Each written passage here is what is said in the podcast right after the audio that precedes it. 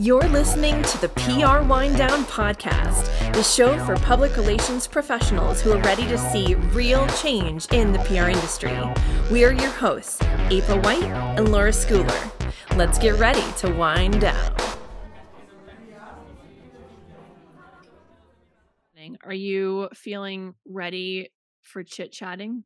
I'm a little tired, April. Tired from what? I hope this is a good backstory you know, just living the life of a PR consultant.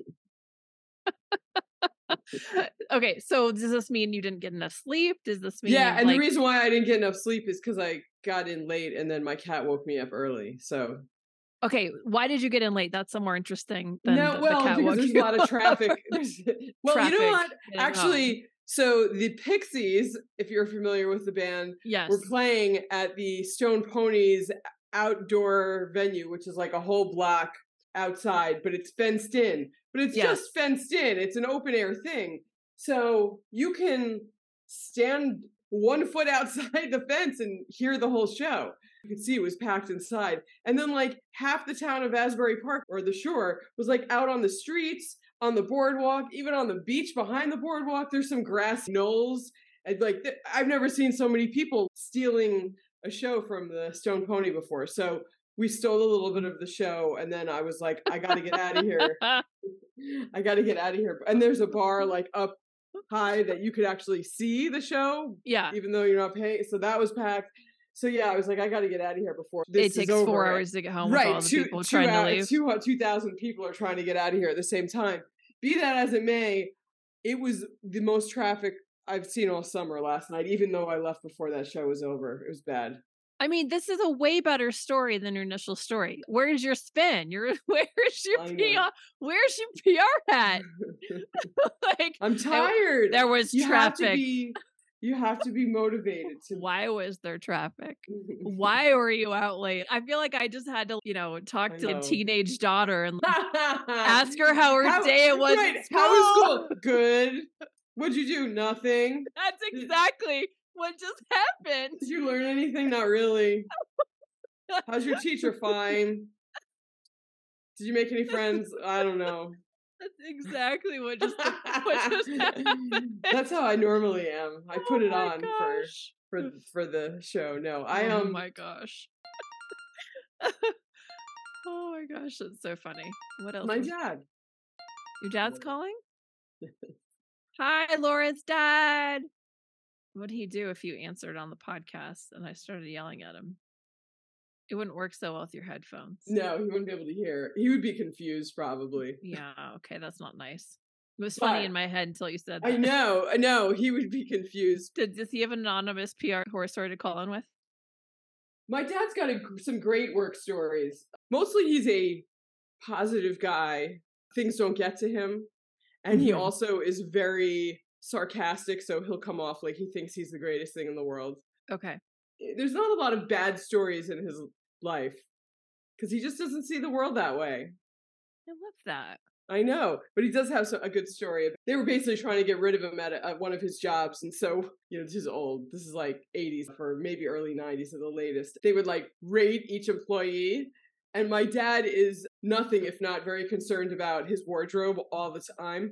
And they told him that, that his wardrobe or the way he dressed at work was below average. It was just, it was so like really, you should see the other guys who did the job that he did wearing polyester pantsuits, basically, you know? It was really funny. So it was totally clear when they did that that it was a total hatchet job. And then he ended up getting the job back years later at a much higher title and salary. Good for him. Yeah. So here's a lesson to everybody my dad's career went from, you know, middle, middling in the middle. And then when he was like 58 or 59 years old, middling, the best of his career started right before he was 60. I love that. Mm-hmm. So these things can happen. Yep. I think sometimes maturity brings out talents in people that they haven't fully explored or realized yes. before. We have Andrea in our waiting room. Are you ready for her? Okay, I'm should ready. Let her. Should we let her in? Yes. Okay. Open sesame. Here it comes. So, our guest today is Andrea Holland. She's the founder and CEO of Dialed PR and of RemotePRJobs.com. She's also a PR author for LinkedIn Learning. And today she's here with us to discuss key trends in PR, PR advice, things that she might want to call it for startup brands, especially those that are VC backed. And I'm also curious to talk to her a little bit about the remoteprjobs.com and what that is bringing to the table in terms of the new gig economy, et cetera. So, welcome to it. Andrea. Hi. Hi there. Thank you so much for having me. yeah, it's so great to have you. Laura already has her mouth open with yeah, a question, I, pregnant um... with a question. She's, it's like it's like she couldn't even get through the intro without the open mouth. Okay, Laura, let's hear it. I, I have looked at remote PR jobs many times. I might even be mm-hmm. A member. Anyway, she's, I just wanted she's looking right now to see. I she's am looking. I know. I know. Wait, do you know um, if she is? Laura, I know you were for a while. I don't know if you currently were, but I know oh, you definitely right. I were might not for a be while. Right. Oh, okay. Yeah. Absolutely a lot of the time, I mean, a lot of the time, it's not really meant to be something that you're on for years and years and years because the point of it is it you, are finding work. You know what I mean? And so yeah. it's like we have freelance opportunities, we have part time, and we have full time, but they're all remote.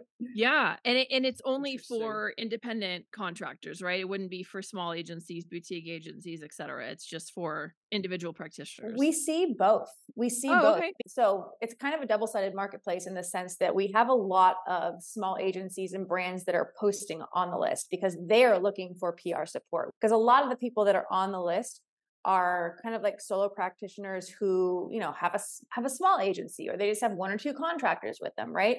And on yeah. the flip side, you've got agencies that are also looking for deal flow. So it's kind of mm-hmm. you know a mm-hmm. very similar audience for both that, and they kind of serve each other. Super interesting. Where, what's the backstory on on where that came from? Right, right. I was pretty young when I left and started consulting. I mean, I guess young in the consulting world. I was I was 29, almost 30 years old, and I did it because I had a big kind of life change, life move. And the place that I ended up going to, there just wasn't a lot of tech. There weren't many PR agencies at this small town I was in in California. Um, but there were a lot of you know startups that needed PR support. Mm. So when I mm. started consulting, I was very very lucky that like I was able to corner a very niche market like very quickly and get a lot of business. And also I had spent 10 years in Silicon Valley, so I had a large network through that. So throughout my consulting career, a lot of my work came through word of mouth and networks that I was in. I had the geographic luxury of being, you know, starting my career in San Francisco and Silicon Valley. Mm-hmm. But there were times when, I mean, like any business owner, you're always trying to keep your deal flow going. And I remember there were certainly times where I was like, oh my gosh, like, how are you going to pay your rent, your mortgage, all these things this month? And what would I do? I would go to the internet and I would literally be typing in like freelance, public relations, startup, all these things. And it was just, it would take me to like 15 different sites, like half of them you know, were job sites for marketing or other things that, you know, they'd say they were PR jobs, but they weren't. And really no one knew the difference between marketing and PR. And I also found that there were remote job sites for nearly every other industry except public relations and like hmm. specific mm. at that time, like public relations, not even just like communications. And I thought, why, why isn't there one? Mm. Um, I was like, maybe it's just really hard to build. You know, all my stuff has come through word of mouth. And I kind of just sat on it for honestly a few years. I didn't really do much about it. and I was like, well, I have to like find my work and do my job and pay my bills and that's right. it. But but you know, a great idea.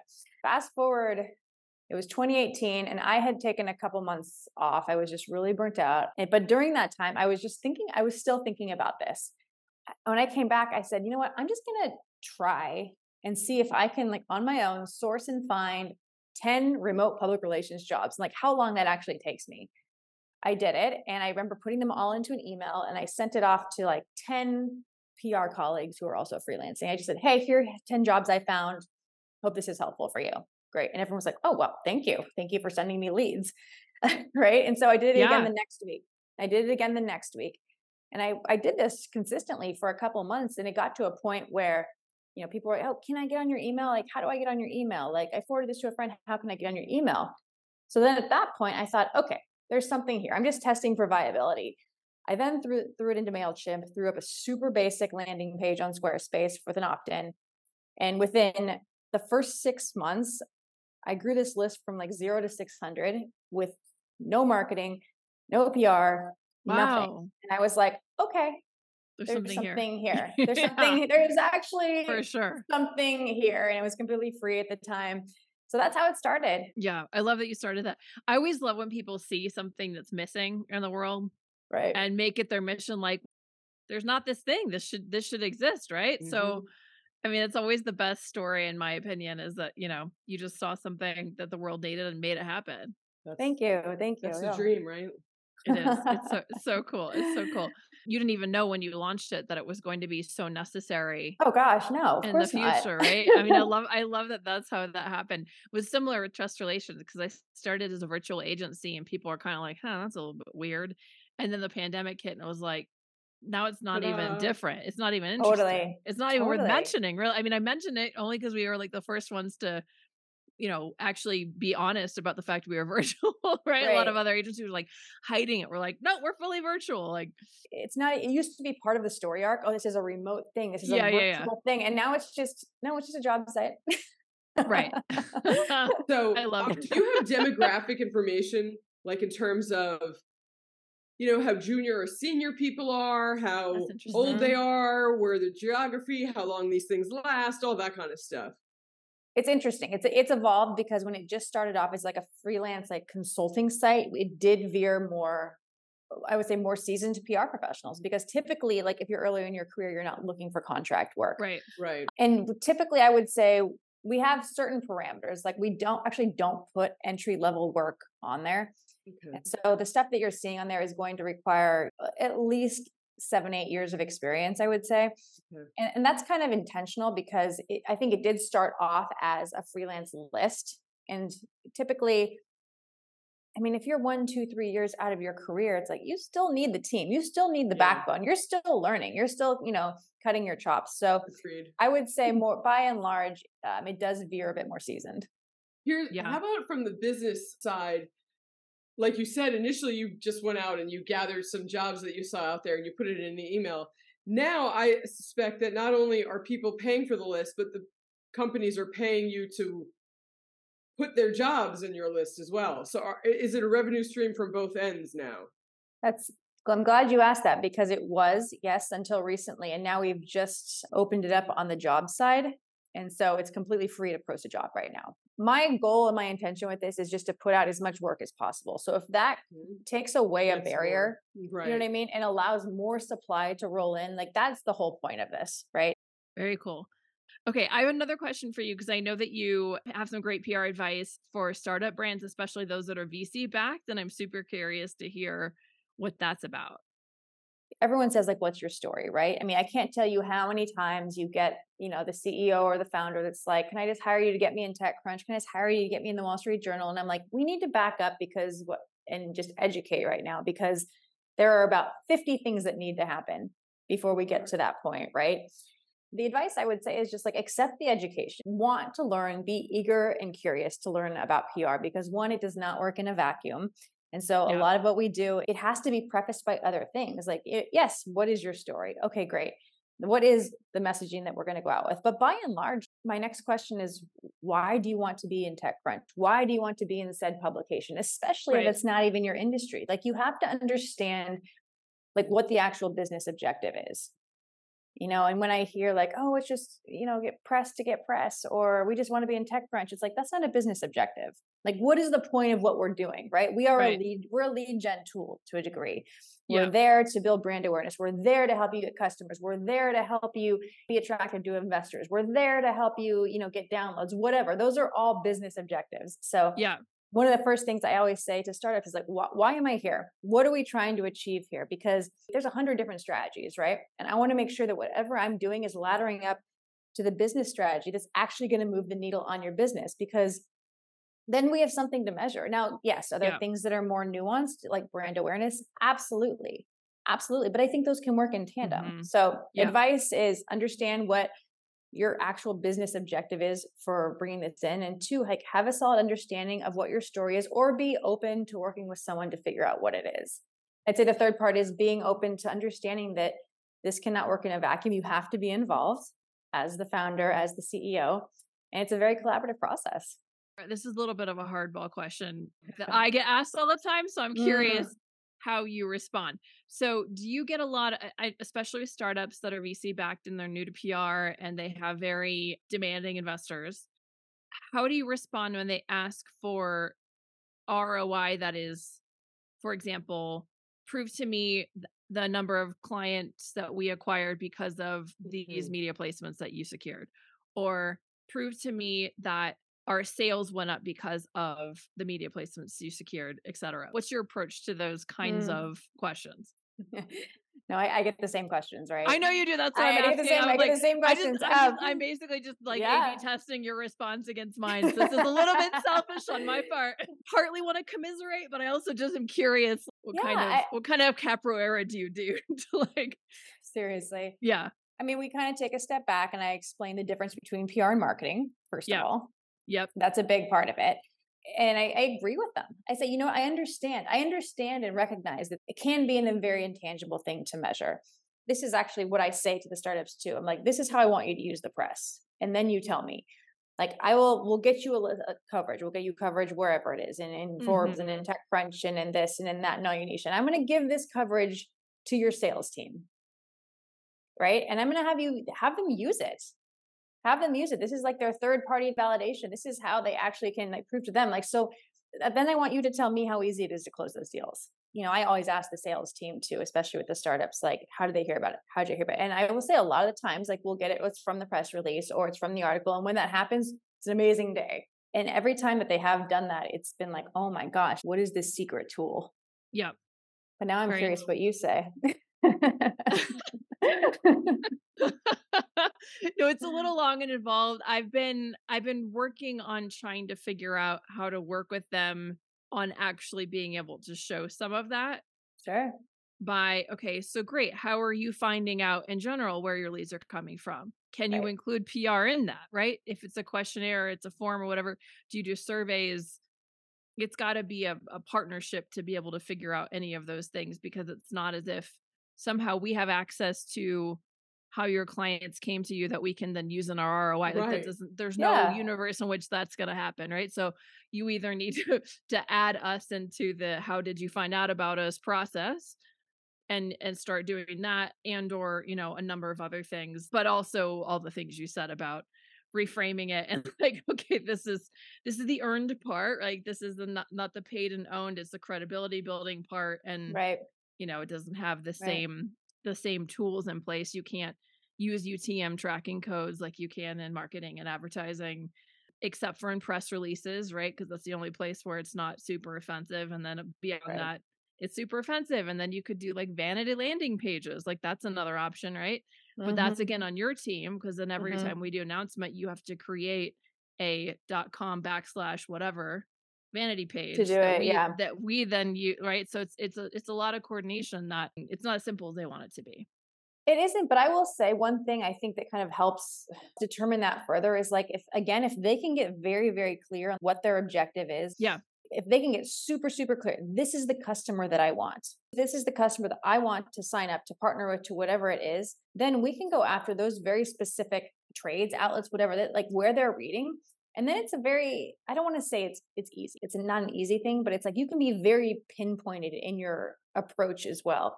And i've had success with that where they've been specific enough to the point where i'm like okay i'm going to go exactly where these niche people are reading. And then when you do ask them how did you hear about it? By and large because they were they knew what they wanted you will get often people that are like i read about it i saw the press release this and that you know? Yeah. It's an art not a science and yeah I feel like this is the same conversation every single year when people are talking about PR trends and everything else. How are you measuring PR? It's like, I don't know that there will ever be a black and white answer here. if there is, somebody's going to get really rich. Right. I do. What I do want to do though is invite you to plug anything that you are working on, want to mention to our mm-hmm. listeners, and also let people know how they can find you. You can find everything that I'm working on over at AndreaHolland.com. I have online courses on there. I actually have a signature course on how to build your own PR consultancy. And then for anyone that wants to join the jobs list looking for you know remote public relations and communications work uh, we can send over a 15% off code for any of your pr wine down listeners you can put it in the show notes and we'd love to have you part of the community I love it. Oh, it's so sweet of you. Okay. so so nice having you on, Andrea. We really appreciate the time and the insights, and we look forward to staying connected and hopefully having you back on at some future date. I love it. Thank you so much, April. Thanks for Thank having you. me. Thank you. Bye. Take care. She was super nice. My nose is so red. I can't see it. It doesn't look red to me. I just feel like noses just jump out on these things. Okay. My big red So nose. we have a horror I story. like gotta blow- W.C. Fields. we got a horror story to blow through and a Yes. closing. Mm-hmm. I have it. I have it here. If you want me. Okay, go it. ahead. Okay. All right. Hi, PR Wine Down. I'm wondering if what I'm experiencing is normal or if I just started my career at an unlucky agency. I graduated last spring with a general communications degree and just started a small PR agency. There's only about 30 people after being in house at some different companies doing paid internships. I know I was just an intern, but it seemed like people at the companies where I was in house were pretty happy. Like the work life balance was good and everyone was generally pretty pleasant to me. But I was not kept on for full time at any of those places after graduation. Fast forward, I've been at this agency for a month and it already feels weird to me. There's a lot of tension between my higher ups, passive aggressive comments about other mm-hmm. managers, etc. And it's been hard to understand my training process because there's not a central system for doing things. My managers all use different platforms to do work and manage accounts and tasks, and they openly debate about which platforms are the best to stay organized. When I ask questions about our processes, the answer is different depending on who I ask. So, some, some people use Word docs, and some people do everything in Google, and some use task management apps, and others tell me to write my own task list, and some people want to approve my work, and others say they don't need to, and some people use a time tracker app, and other people write things down in a spreadsheet, etc. Is making me feel like I can't learn how to do my job. We also just hired someone senior to me, a senior account exec, and I was told I was going to train this person. I have trained senior people at other jobs, like how to use the cash register or whatever, but like I don't even feel like I am done being trained at this one. So I'm struggling to help train the new person. I just feel like I can't learn anything. Is it just me? Is this how agencies are? I'm really confused and unhappy. And I feel like if I get a new job, I'm worried that another agency will be just like this one. I just want to be in an agency because I know they're good places to learn about PR and work with different companies. And all my professors said this, but if they're all this messy, I don't think I can keep up. I'd like to get out soon if I'm in a bad place because I am already really stressed and exhausted and discouraged, and I don't want to burn out my first real job. I need help to figure out my next move because I want to be good at this and make a good career for myself. Thanks. Discouraged PR baby. what a sign off. Aw. April is somebody who has their own agency. What do you think Yeah. of, of this? I would say, unfortunately, this is not uncommon. This sounds particularly bad. Like, usually, at least there's a server and a naming convention and a file saving convention, and we th- do things on Word or we do things on Google. Usually, it's not all of the above. It is not uncommon for them to just kind of put the onus on you to figure out your task management and not have a system for that but in general pr agencies are famous for infamous is the better word for being disorganized and not having procedures and not having standardized ways of doing things and just having it all kind of feel like one big pig pen cloud of confusion.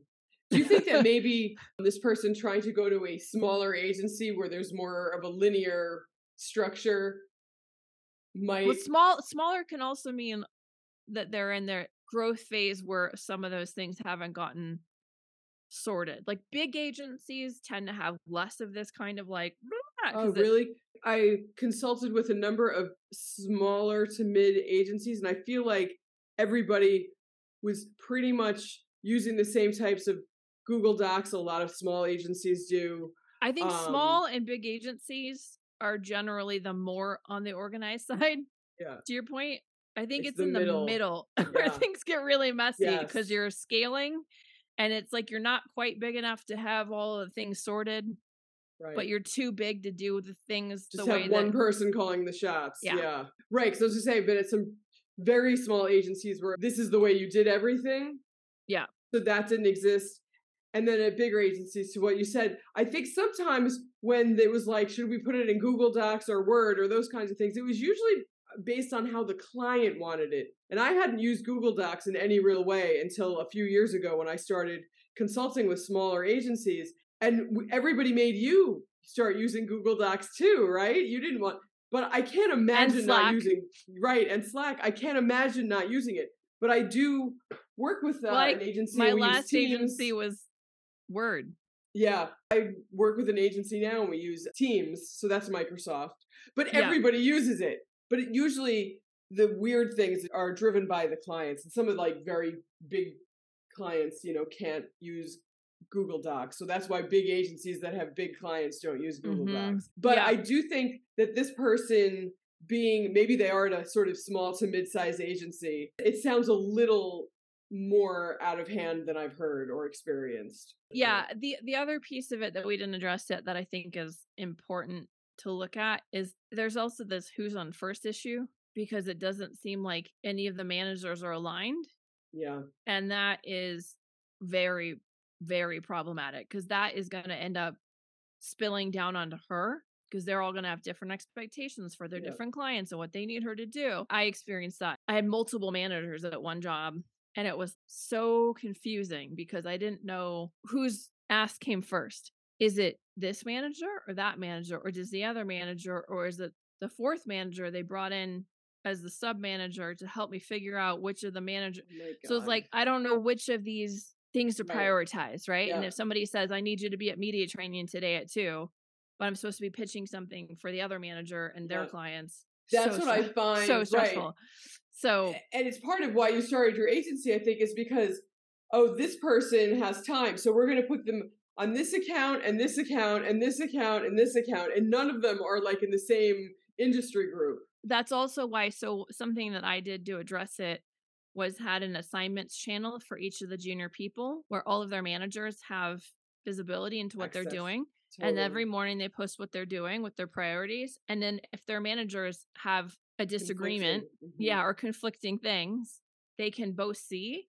And then either they can work it out amongst themselves or they can escalate it to, right. in this but case, now Lana. Right. It shouldn't be but the it, junior person's no, responsibility. It's not their, like, no. Yeah. It's not their job to figure out which of the senior people in their ass are more important. To. Yeah, that's not fair yeah. to them. So yep. that's that's actually why I did that. Should this person try to get a new job? Not yet. It's only been a month, but maybe in like eight months. I think it's going to be hard on your. Re- I think it's hard on your resume to do it so fast. Maybe at least six months. I say five more months. Yeah, at least six, and then start looking. Sorry. Okay. Okay. All right. So, thank you for tuning in for the PR Wine Down podcast. And thank you to Andrea for joining us for a really great interview. Remember to submit your own agency stories and questions and to share our show with your friends and colleagues. If you subscribe and leave us a rating, it'll help us reach new listeners like you. And if you have an anonymous PR horror story of your own, please send it our way at the contact email below the episode notes. And don't forget to look for the special offer code for remoteprjobs.com if you're a freelancer, because it is in the show notes below. All right, with that, can't wait to wind down with you again next time. The 10,000 hour rule. Yes, I was just going to say that. What do you have 10,000 hours of? uh 10,000 hours for me. Um, well, definitely PR. Right now singing. Oh, nice. Mm, and hiking. Jeez. Definitely hiking. I don't think that gets us anywhere, but I don't. I mean, ten thousand hours. I've had, I've had ten thousand hours of PR for sure. Mm-hmm. And eating ice cream and petting my cat. eating ice cream. You're an expert at eating ice cream. So good at it. Mm-hmm. Um, yeah. 10,000 hours of the PR Wine Down. Probably.